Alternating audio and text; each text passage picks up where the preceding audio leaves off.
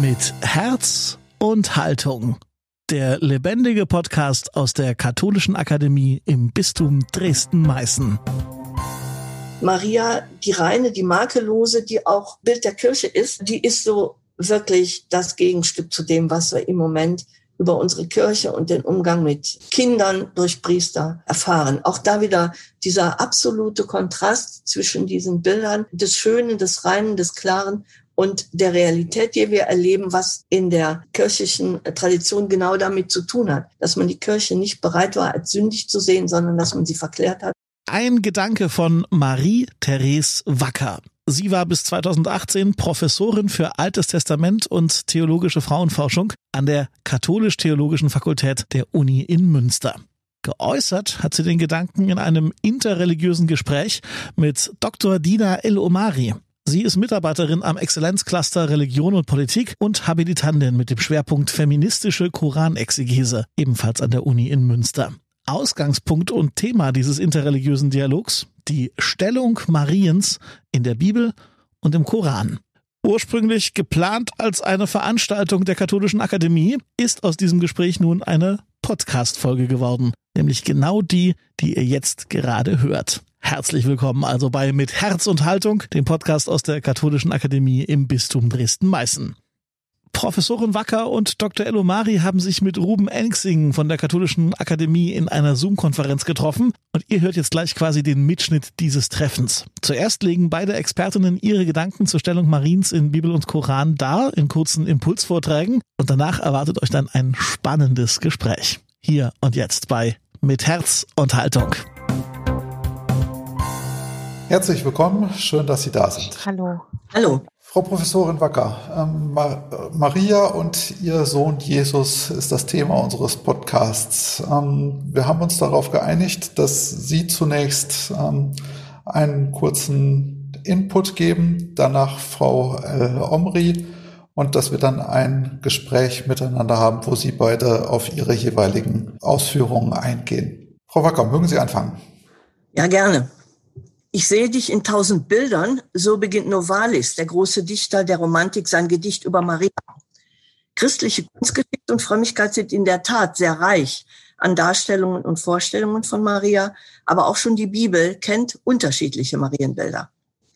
In den Briefen des Apostels Paulus gibt es nur einen einzigen Satz, der für unser Thema genannt werden könnte. Er steht im Brief an die Gemeinden von Galatien und spricht von Gottes Sohn, geboren von einer Frau und dem Gesetz unterstellt. Der Sohn Gottes hat eine menschliche Mutter, eine jüdische Mutter. Das ist ein erstes Mosaiksteinchen für ein Bild Mariens und es führt zu Maria als einem jüdischen Mädchen, einer Frau aus dem Volk Israel. Von den vier Evangelien ist das Markus-Evangelium in Bezug auf Maria am sparsamsten.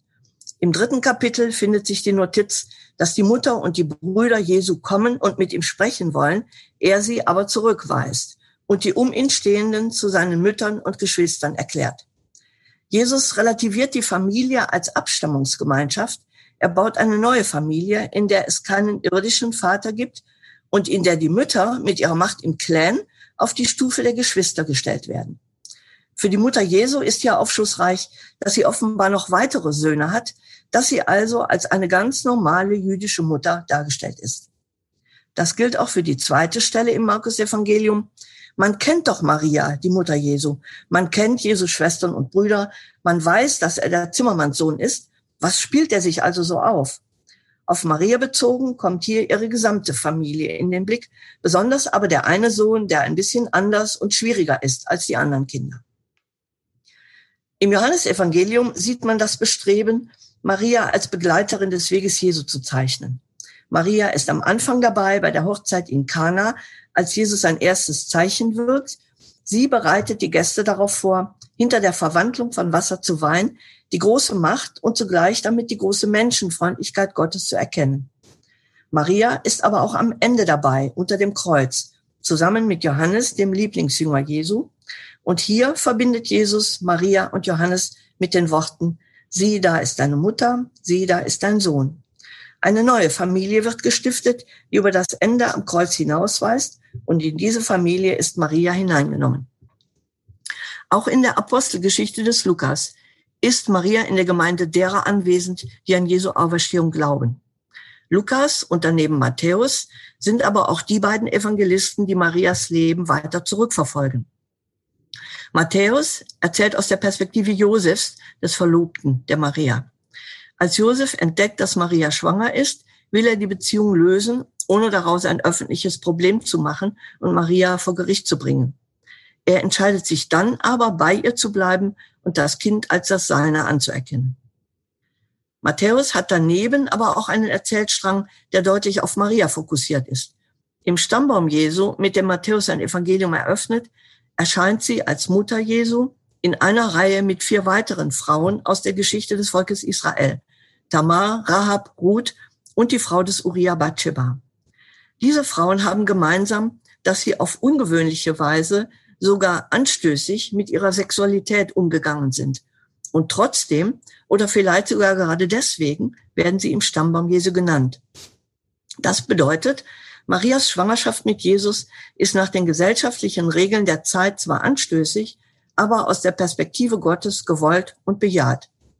Das unterstreicht Matthäus auch dadurch, dass er das Wort des Propheten Jesaja von der jungen Frau, die einen Sohn bekommt und ihn Immanuel, Gott mit uns nennt, auf Maria und ihr Kind bezieht. Eine weitere Episode bei Matthäus gibt Hinweise auf die Bedeutung Mariens, der Besuch der Weisen aus dem Morgenland. Sie sehen das Kind und seine Mutter, so erzählt der Evangelist, und sie bieten ihre Geschenke an. Für die Ausgestaltung dieser Episode hat Matthäus Motive aus den Psalmen und wiederum aus dem Propheten Jesaja verwendet. Die Könige, die bei Jesaja und in den Psalmen von weit her mit ihren Gaben nach Jerusalem kommen, werden zu Sterndeutern aus dem Osten, die in Bethlehem das neue Jerusalem finden, das Kind und seine Mutter. Hier rückt, so scheint mir Maria mit ihrem Kind bereits in den Rang eines Symbols, das Symbol des neuen Jerusalem, das in der späteren Marienfrömmigkeit weiter ausgefaltet wurde.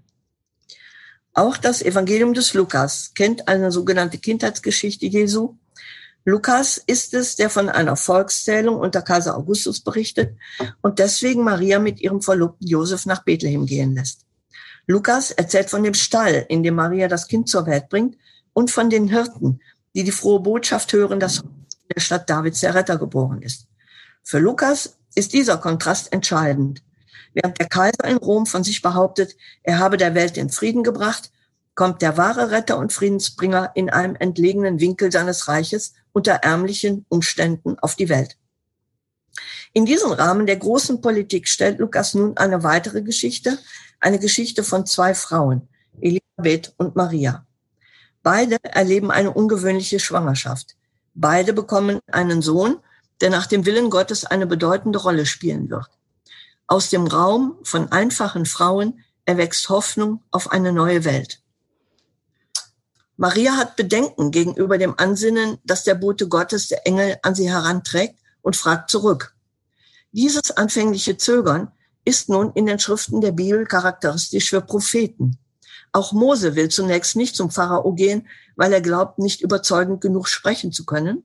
Auch Jeremia wendet ein, er sei dem Auftrag Gottes nicht gewachsen, er sei noch viel zu jung. Maria, die nachfragt und schließlich zustimmt, wird also hier wie einer der Propheten. Diese prophetische Linie setzt sich fort in ihrem Lied, das sie singt, als sie bei ihrer Verwandten Elisabeth ist. Es ist ein Psalm, Macht Gottes heißt, aber es ist auch ein Lied, in dem der Umsturz gerechter Verhältnisse erhofft wird. Er stürzt die Mächtigen vom Thron und erhöht die Niedrigen. Er beschenkt die Hungernden und lässt die Reichen leer ausgehen.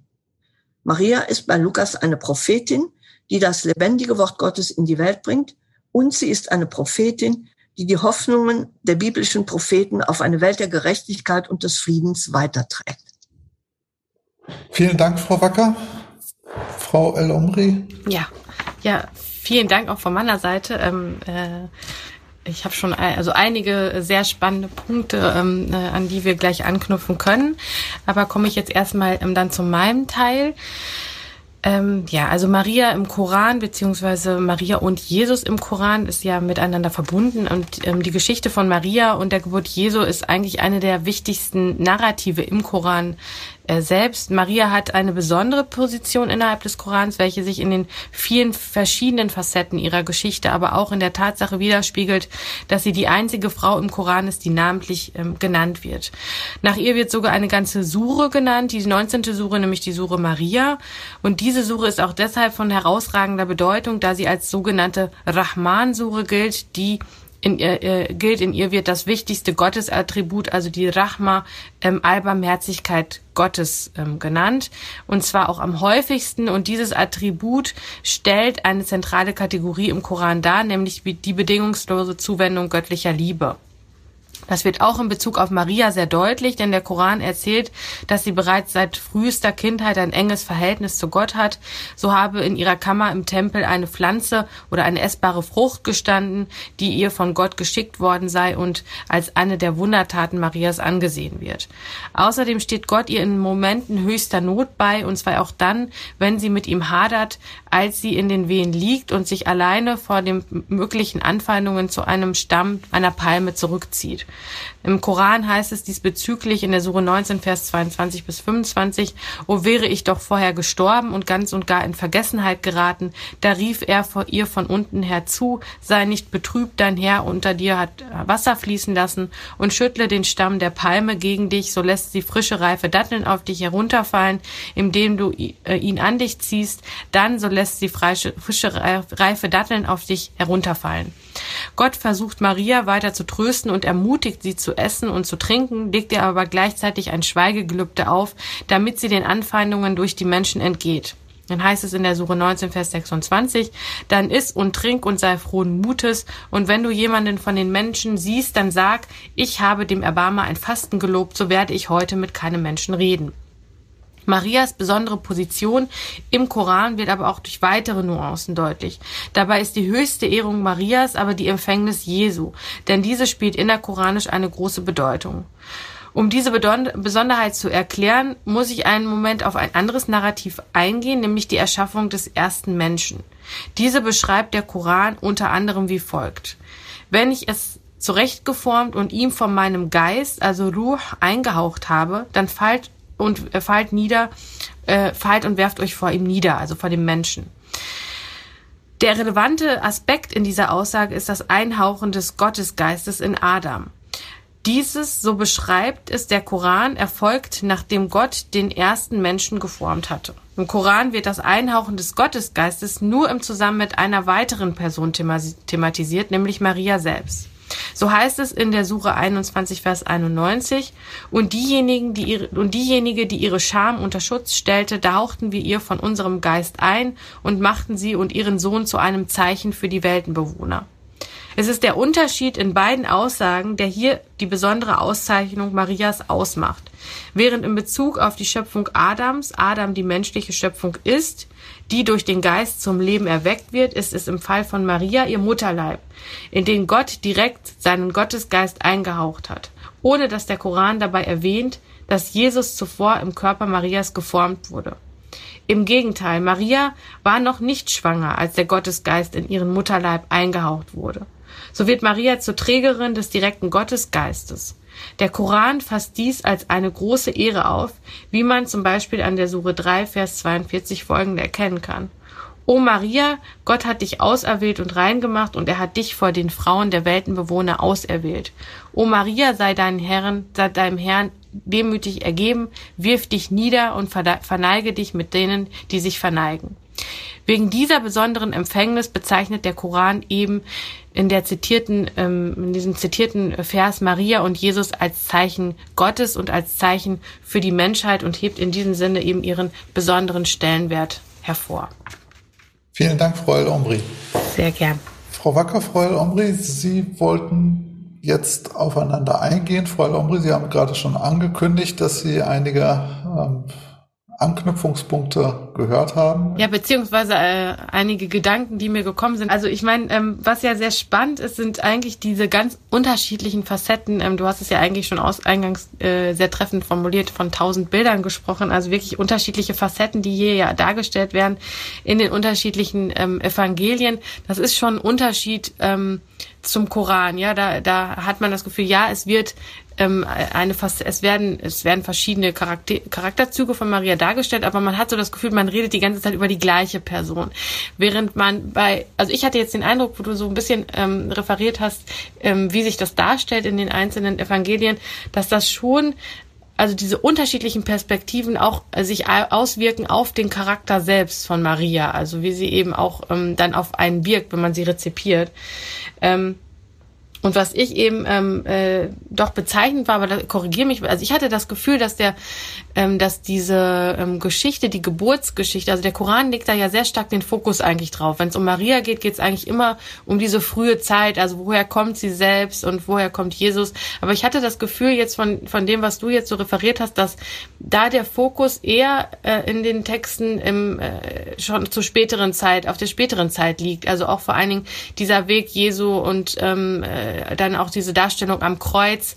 Ähm, ist das so, dass das eher einen höheren Stellenwert hat als jetzt die, die, die Geburtsgeschichte oder die Empfängnis? Also die Geburtsgeschichte wird ja auch, glaube ich, nicht so ganz so konkret wiedergegeben wenn ich mich nicht irre. Also du hast ähm, sehr wohl bemerkt, dass ich versucht habe, so etwas wie Facetten aufzuzeigen, äh, die, so meine ich, und so sagt man es auch in der Exegese, ein Stück weit äh, an der Biografie in Anführungsstrichen Jesu und Mariens immer weiter zurückgehen. Mhm. Also die Texte, die man für die Ältesten hält, die reden eigentlich nur von Maria als der Frau, der äh, Mutter und der jüdischen Frau. Und äh, dann gibt's eine äh, Serie von Texten, die dann in äh, das Leben des Erwachsenen Jesus hineinreicht. Und da ist der Akzent zum einen, dass äh, Jesus diese Familie von sich weist und zum anderen, äh, der das Maria Jesus begleitet. Das äh, ist dieses Wechselspiel.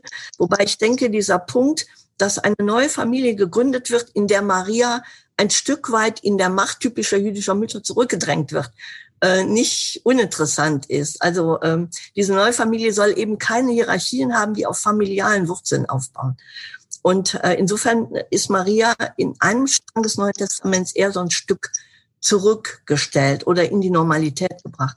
Und dann gibt es aber Texte, und ich glaube, kann man schon mit Johannes und Maria unter dem Kreuz anfangen und dann den Kindheitsgeschichten, den sogenannten bei Lukas und Matthäus, in denen zum einen in der Biografie Mariens weiter zurückgegangen wird, aber damit verbunden eben auch, ja, fast möchte ich sagen, mehr Symbole oder mehr Metaphern äh, in den Vordergrund kommen.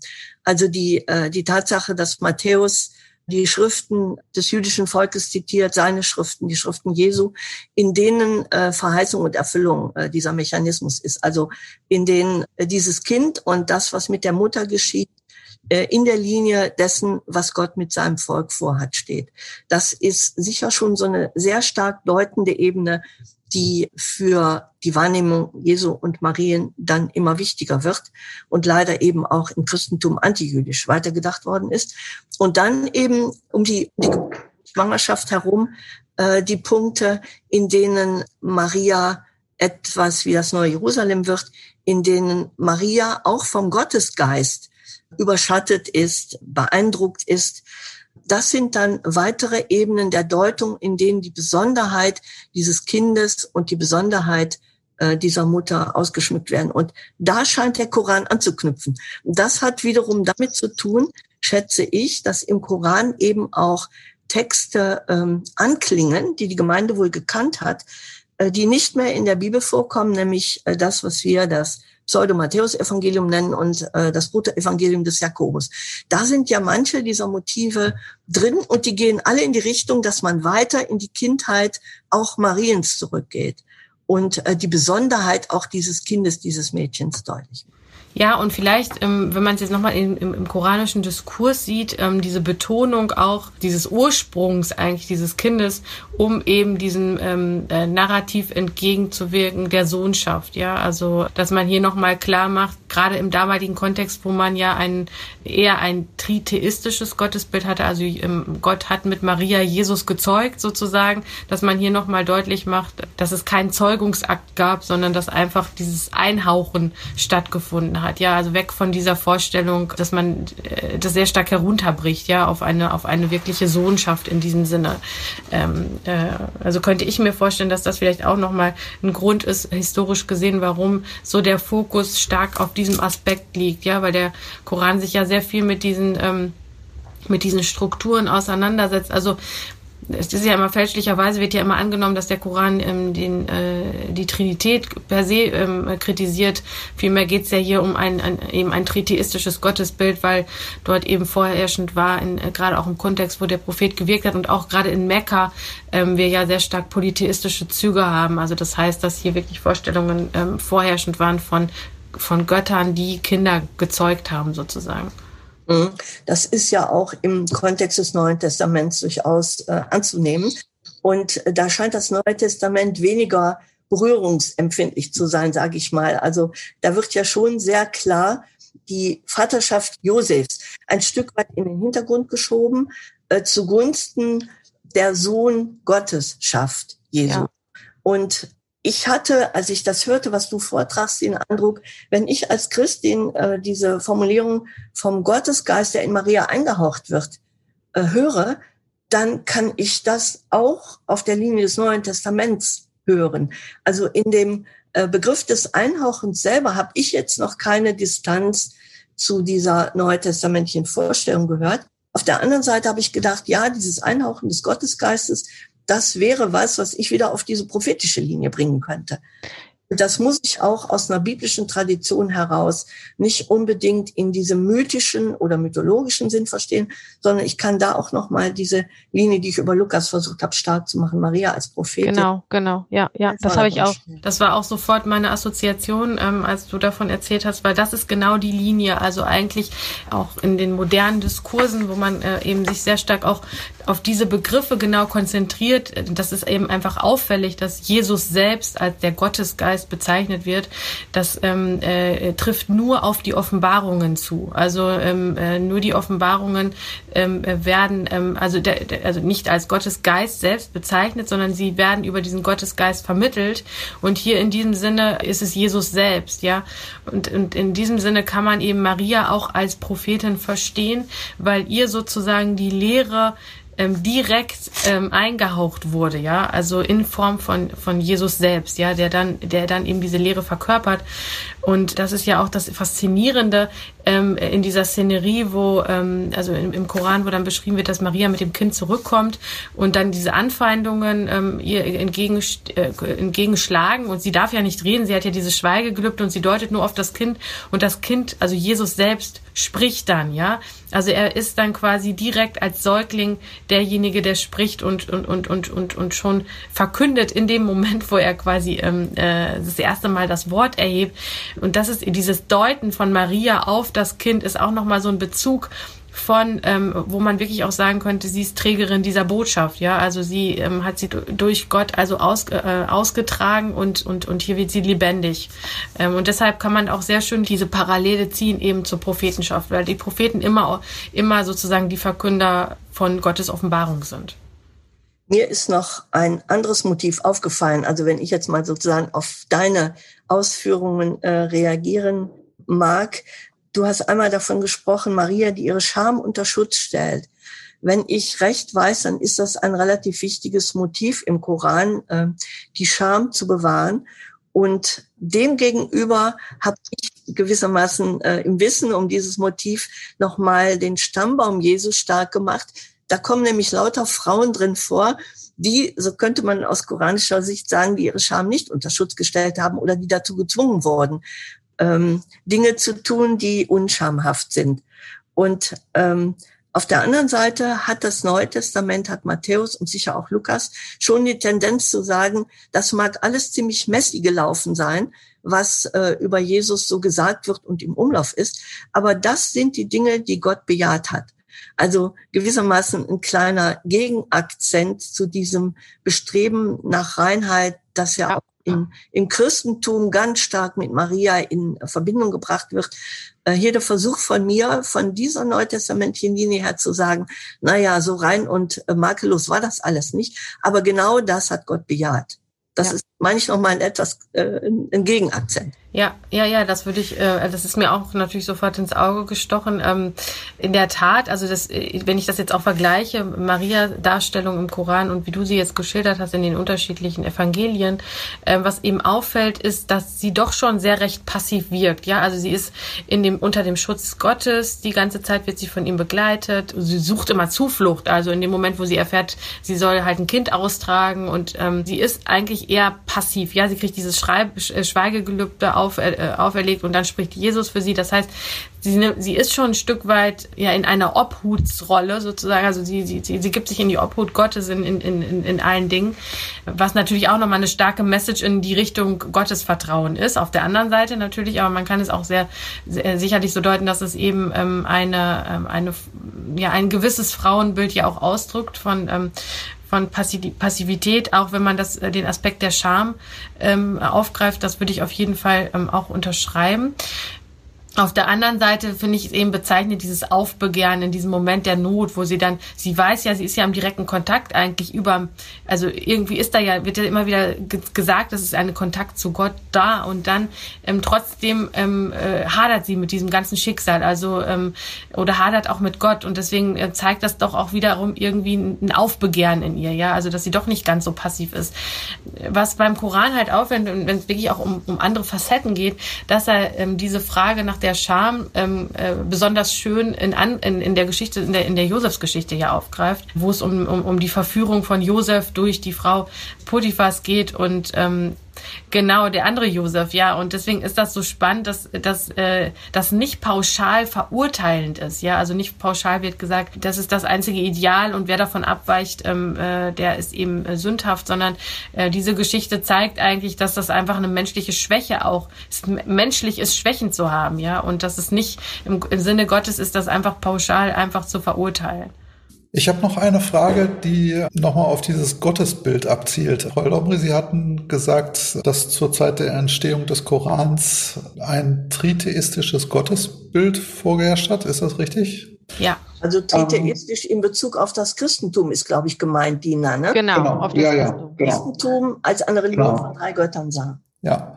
Und das heißt, es gab jetzt aus christlicher Sicht gesprochen das Missverständnis oder das Verständnis, dass es ähm, ein Gottesbild bestehend aus Maria, ähm, Gott und Josef und Jesus gegeben hat. Genau, also ähm, also ich meine, wir, wir, wir können, also wir wissen, es gibt verschiedenste Strömungen. Also es gibt nicht das Christentum zur Zeit, als der ähm, äh, Koran verkündet wurde, sondern wir haben ja verschiedene Strömungen in der, auf der arabischen Halbinsel. Schon alleine, weil wir äh, politisch äh, Byzanz haben und Äthiopien, das sind unterschiedliche äh, Verständnisse schon ähm, innerhalb des Christentums an sich. Gab es ja viele Streitereien.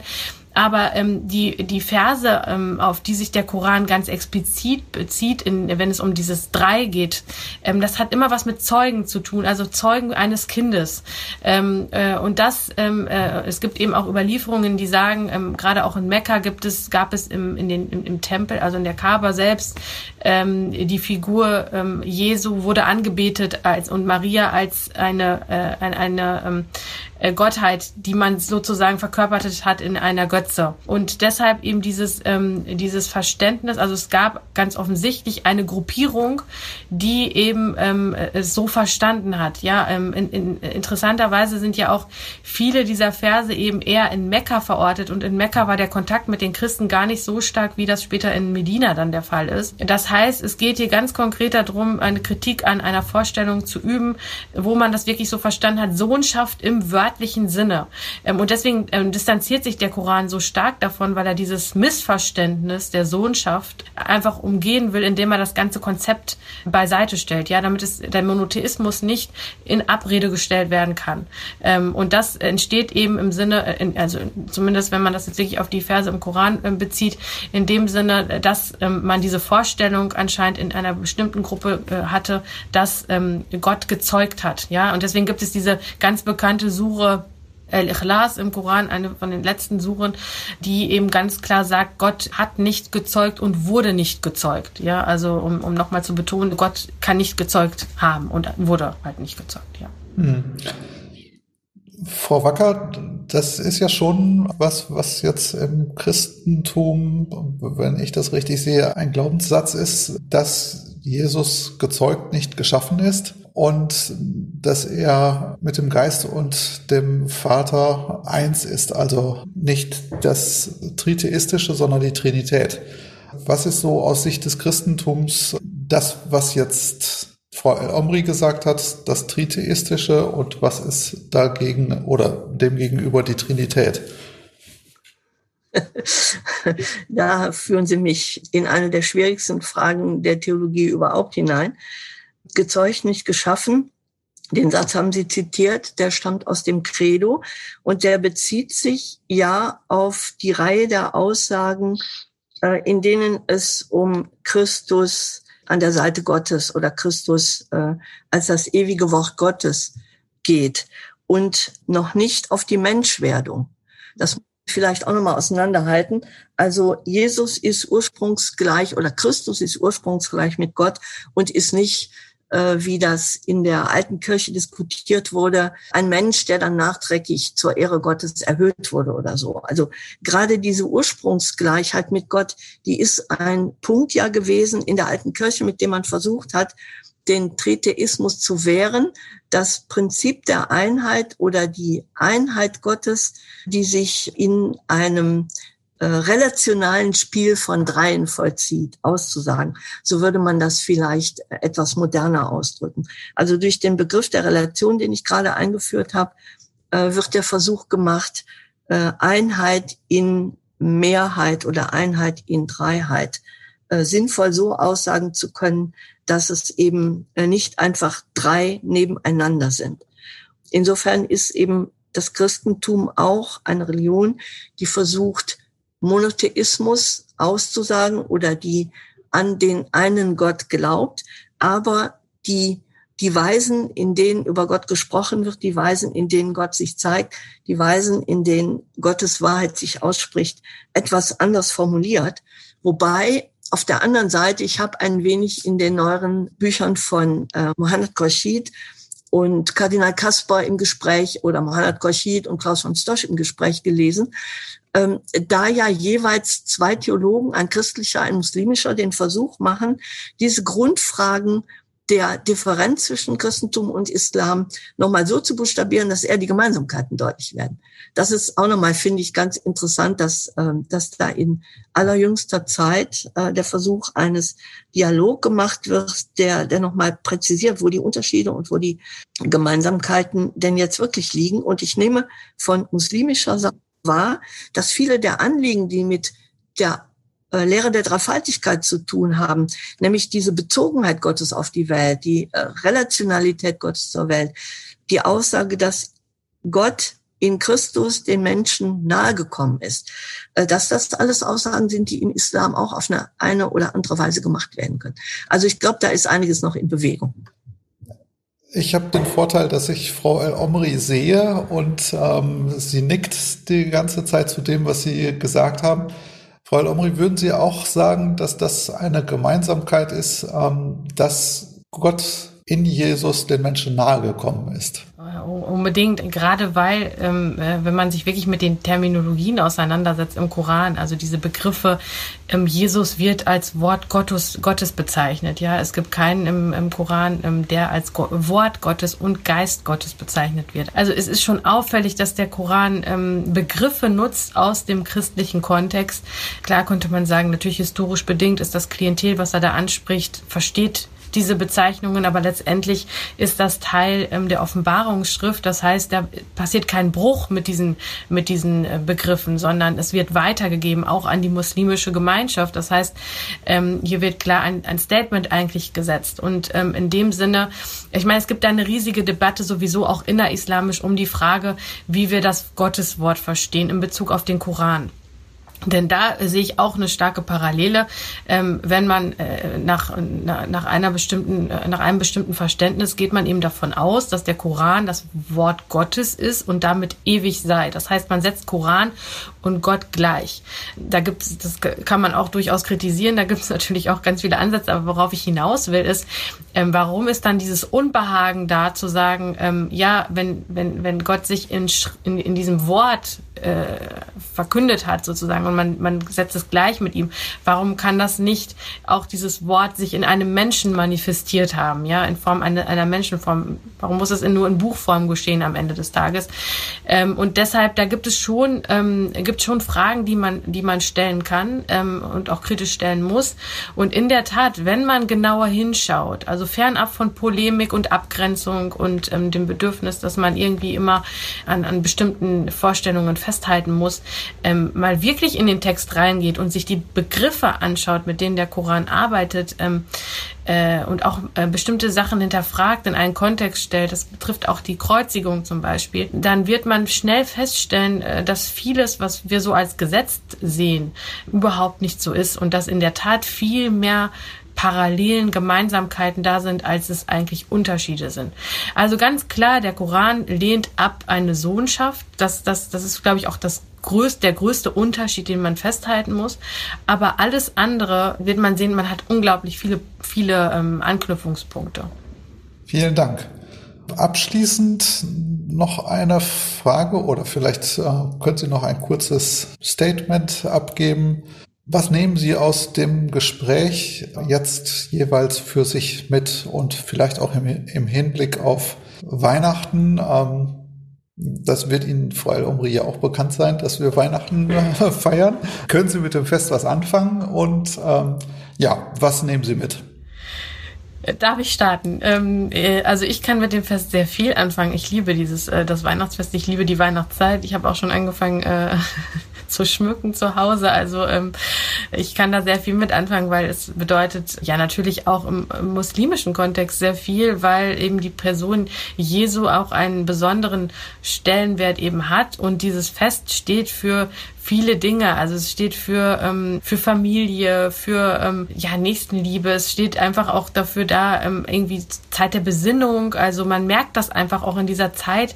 Gerade rum um Weihnachten hat man immer so das Gefühl, die Welt kommt einfach runter. Und ähm, äh, ich persönlich genieße die Weihnachtszeit, weil es ist auch einfach immer so, es ist komplette Stille, man kriegt keine E-Mails, nichts. Also man hat wirklich so, ein, so eine Pause einfach von allem. Und deshalb ähm, äh, ist das eigentlich meine Lieblingszeit im Jahr, ähm, um wirklich auch mal runterzukommen. Das Gespräch an sich hat mir heute auch noch mal wieder gezeigt, ähm, dass wurde mir jetzt nochmal richtig deutlich, diese Facetten, ähm, weil ich glaube, da müsste man in diese Richtung auch nochmal genau schauen. Also wir haben zwar immer diese Vergleiche Bibel, ähm, äh, Koran und auch Maria, da ist so viel schon geschrieben worden, aber eigentlich wäre hier wirklich auch noch mal interessant zu schauen, diese diese diese Facetten, inwiefern spiegelt sich da überhaupt spiegeln sich da Komponenten von ähm, äh, wieder, also dass es so unterschiedliche Rezeptionen einfach auch der Geschichte gibt und warum spiegeln sich welche Facetten wieder und welche nicht, ja auch vor dem historischen Kontext gesehen ähm, wäre das ja auch noch mal ähm, noch sehr spannend. Frau Wacker? Also was Weihnachten angeht, da bin ich, glaube ich, das gerade Gegenteil von Dina Marie. Da überfallen mich immer die großen äh, Verzweiflungen, was den ganzen Kommerz des Weihnachts, des Vorweihnachtsfestes angeht.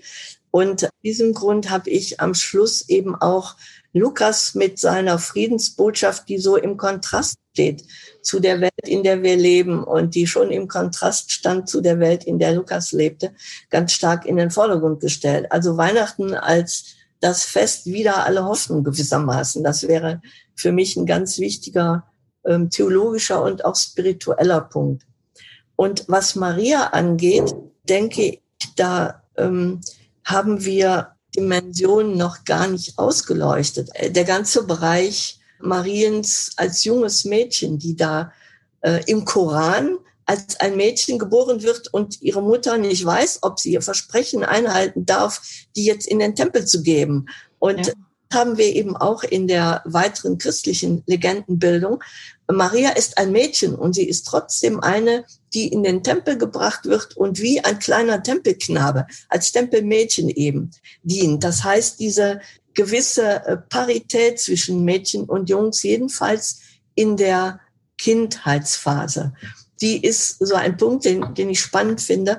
Und äh, gestanden Sie mir, dass ich das äh, einbringe. Ich habe jetzt gerade in den letzten Tagen immer noch mal gedacht, Maria, die reine, die makellose, die auch Bild der Kirche ist, äh, die ist so wirklich das Gegenstück zu dem, was wir im Moment über unsere Kirche und den Umgang mit äh, Kindern durch Priester äh, erfahren. Also äh, auch da wieder dieser absolute Kontrast zwischen diesen Bildern des Schönen, des Reinen, des Klaren und der Realität, die wir erleben, was in der kirchlichen Tradition genau damit zu tun hat.